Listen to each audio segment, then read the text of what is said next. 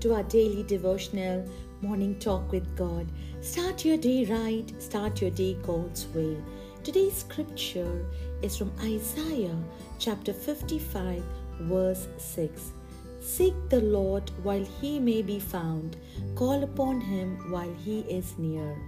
When you seek the Lord, my friend, God will instruct you and teach you in the way you should go and he will guide you. Bible says, For this cause everyone who is godly shall pray to you in a time when you may be found. Now, godly people will always pray and they will seek the Lord for everything.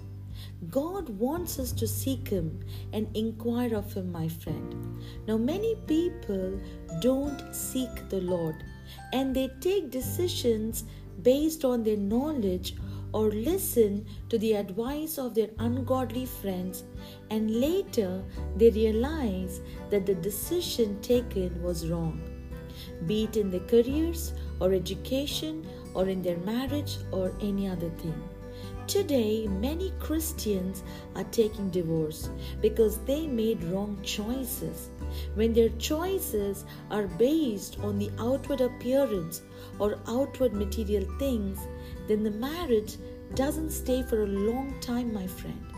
Many don't seek godly advice and don't take godly counsel, and then they end up in separation. And that's why the Bible wants us that we always need to seek God while He is near. After the damage is done, what is the point of then seeking God? We need to bear the consequences. Now, we all know the story of Abraham. We read in the story of Abraham when God promised Abraham he will be blessed with a child. And later in Genesis 16, we read that Sarah tells Abraham, I haven't borne you any children. Please have relation with my maid Hagar, and she can bear children for us. And Bible records that Abraham did what Sarah said. So at first, things seemed to work out just fine. Everything went according to the plan. Hagar conceived just as Sarai wanted. But as with all sin, there were unexpected negative consequences, and Hagar began to despise Sarai.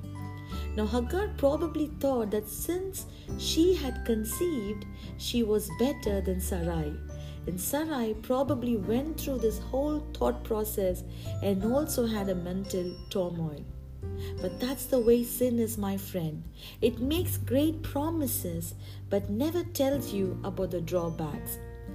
Sin is like those medication commercial ads we see in the television. They talk about the medication, the benefits, the miracle, what it makes, but later they tell you the side effects as well. Now, the only difference between these commercial ads and sin is that sin never tells you what the negative side effects are until you have committed the sin.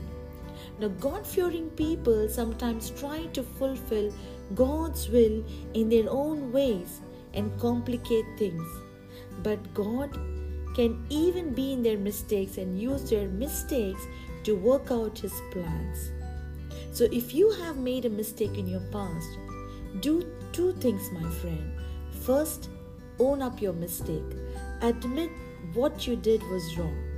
Scripture says in 1 John 1 9, confess your sin, take responsibility for your actions.